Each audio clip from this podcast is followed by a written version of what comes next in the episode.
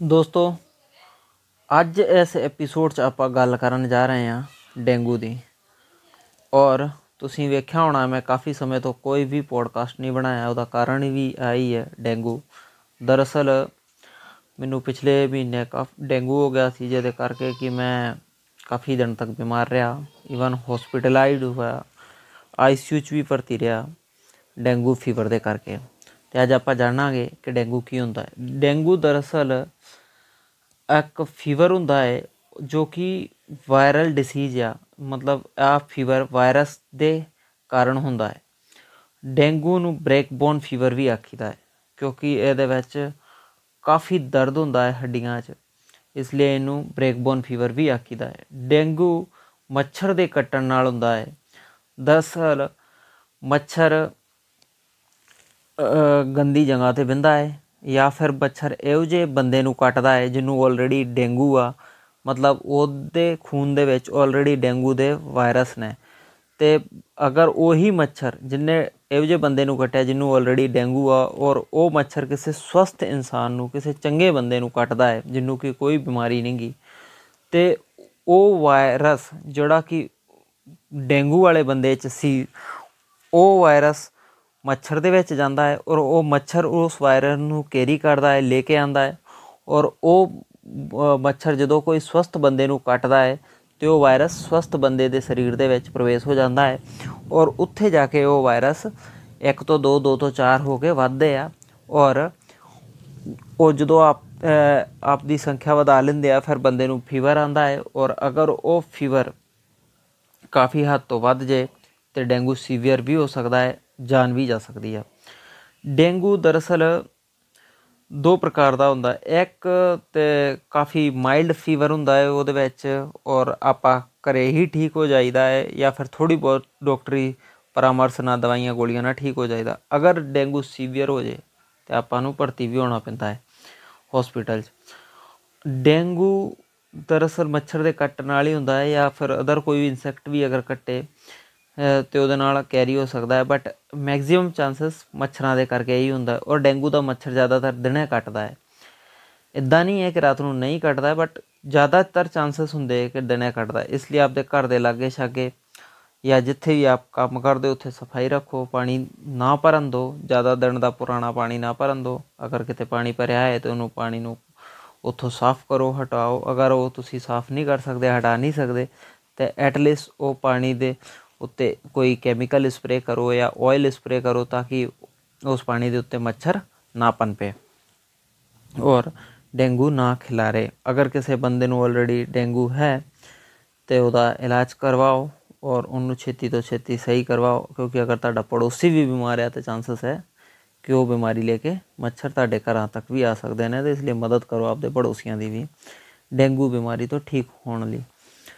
Dengue ਦਰਅਸਲ animal ਔਰ insects ਦੇ ਨਾਲ ਹੀ ਖਿਲਰਦਾ ਹੈ ਜਿੱਚੋਂ ਕਿ ਮੈਕਸਿਮਮ ਚਾਂਸਸ 'ਚ ਮੱਛਰਾਂ ਦੇ ਕੱਟਣ ਨਾਲ ਹੀ ਖਿਲਰਦਾ ਹੈ।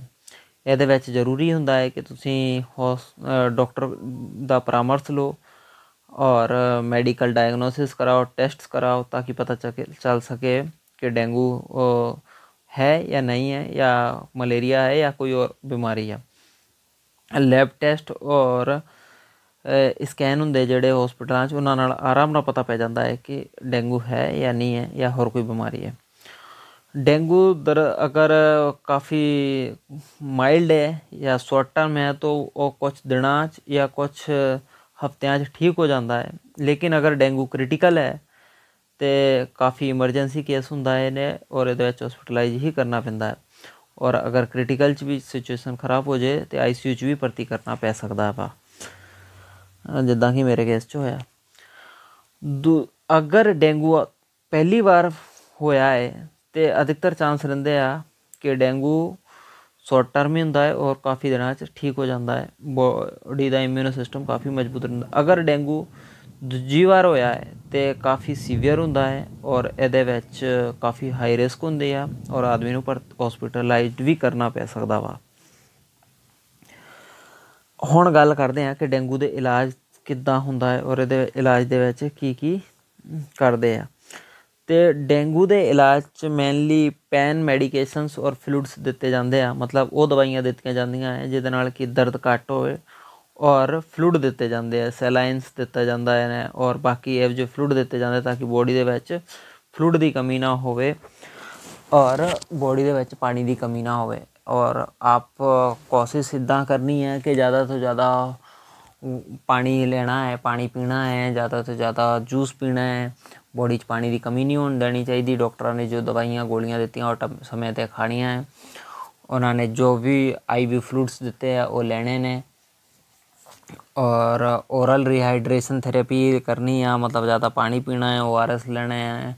ਜੋ ਵੀ ਡਾਕਟਰ ਤੁਹਾਨੂੰ ਫਲੂਇਡ ਲੈਣ ਦੀ ਆਖਦੇ ਨੇ, ਜੋ ਵੀ ਸਲਾਹ ਦਿੰਦੇ ਨੇ, ਉਹ ਪੂਰੀ ਤਰੀਕੇ ਮੰਗਣੀ ਹੈ ਕਿਉਂਕਿ ਡੇਂਗੂ ਬਹੁਤ ਹੀ ਕ੍ਰਿਟੀਕਲ ਔਰ ਬਹੁਤ ਹੀ ਦਰਦ ਵਾਲੀ ਬਿਮਾਰੀ ਹੈ। ਇਹਦੇ ਵਿੱਚ ਕਾਫੀ ਦਰਦ ਹੁੰਦਾ ਹੈ, ਇਸ ਲਈ ਇਹਨੂੰ ਬ੍ਰੇਕ ਬੋਨ ਫੀਵਰ ਵੀ ਆਖੀਦਾ ਹੈ। ਦੂਜਾ ਡੇਂਗੂ ਦੇ ਵਿੱਚ ਜਿਹੜਾ ਕੇਸ ਹੁੰਦਾ ਹੈ, ਉਹ ਹੁੰਦਾ ਹੈ ਕਿ ਜਦੋਂ ਜਿਤਰਾ ਜਿਤਰਾ ਬੰਦਾ ਡੇਂਗੂ ਤੋਂ ਕਿਉਰ ਹੁੰਦਾ ਹੈ, ਜਿੱਦਾਂ ਜਿੱਦਾਂ ਬੰਦਾ ਸਹੀ ਹੋਣ ਵਾਲਾ ਹੁੰਦਾ ਉਤਰਾ ਉਤਰਾ ਪਲੇਟੀਲੇਟਸ ਕਾਊਂਟਸ ਸਰੀਰ 'ਚ ਕਾਫੀ ਹੱਦ ਤੱਕ ਘਟ ਜਾਂਦੇ ਨੇ ਔਰ ਅਗਰ ਆ ਪਲੇਟੀਲੇਟਸ ਕਾਊਂਟਸ ਕਾਫੀ ਹੱਦ ਤੱਕ ਘਟ ਜਾਣ ਮਤਲਬ ਅਗਰ ਆ 15000 ਤੋਂ ਆਸ-ਪਾਸ ਆ ਜਾਣ ਜਾਂ ਉਸ ਤੋਂ ਵੀ ਜ਼ਿਆਦਾ ਘਟ ਜਾਣ ਤੇ ਹੋ ਸਕਦਾ ਹੈ ਕਿ ਬੋਡੀ 'ਚ ਬਲੀਡਿੰਗ ਹੋ ਜੇ ਆਪਦੇ